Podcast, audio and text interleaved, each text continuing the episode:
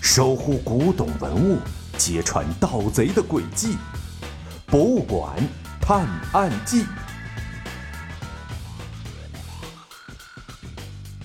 第81集，命悬一线。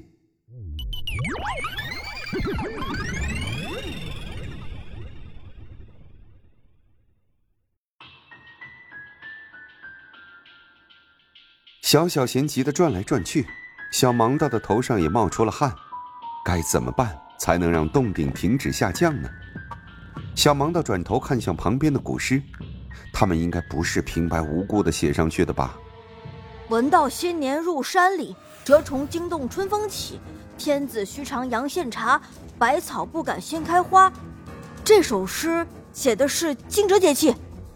小盲道读着墙上的诗句：清明时节雨纷纷，路上行人欲断魂，借问酒家何处有，牧童遥指杏花村。这说的是清明节气。快点想办法呀，洞顶离我们不到1米啦！小小仙焦急地催促着小盲道：这些诗都是和节气有关的，我们试试按照诗的顺序来按一下节气文字。小盲道一边读着古诗，一边指挥小小仙按下了节气文字。可是当他们才摁下几个节气时，只听嘣的一声，洞顶好像悬空的重物一样快速掉落下来。哎呀！小盲道和小小贤吓得蹲在地上，伸手去拖洞顶。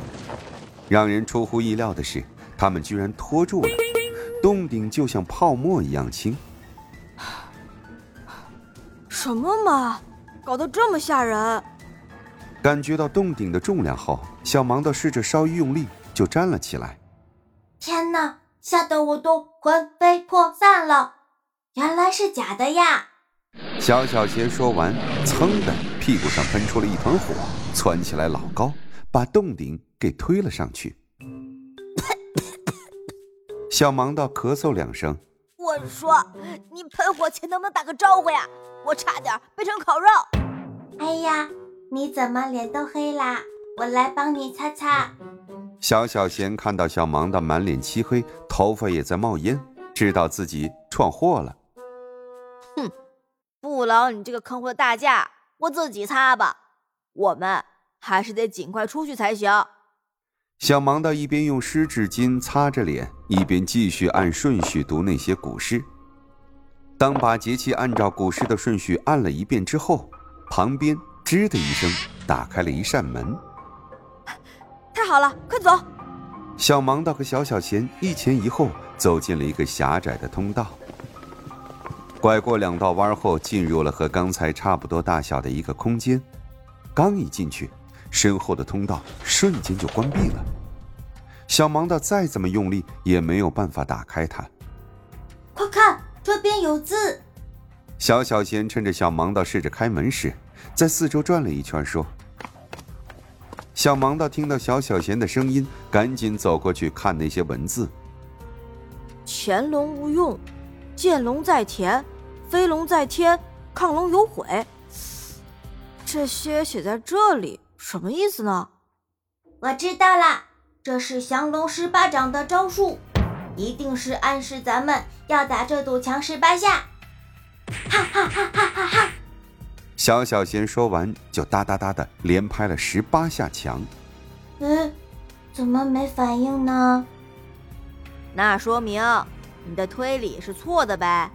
我想想啊，这几句话都是出自易经。易经被称为100经之首，是中华传统文化的源头，里面有非常深的哲学思想和自然法则，也被很多人用来算卦测试未来。小小贤紧接着小盲道的话说道：只是这几句话和从这里出去有什么关系呢？小盲道说着伸手去按一下那些文字，却发现毫无反应。正当他们对着墙上的文字思考时，又传了一些摩擦的噪音。他们回头一看，是侧面的墙边向他们靠近，边伸出了长长的钉子。这一定又是吓人的，看我把它推回去！小小贤跑过去，伸手就推那些钉子。啊！他却突然大叫一声，只见一道强大的电流从他身上流了过去，萧小贤瞬间黑屏倒在了地上。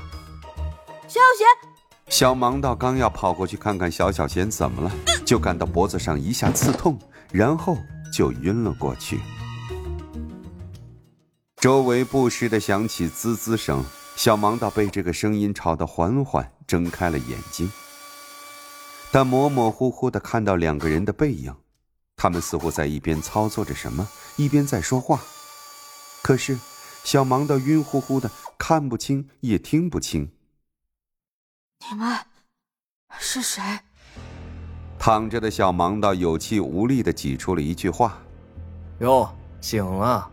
哎呀，还是有些迷糊啊。没事啊，看来啊还得再帮你清醒清醒。一个中年男人走过来，朝小盲道脸上喷了一些凉水。小盲道被凉水一激，清醒了很多。孙师傅，怎么是你？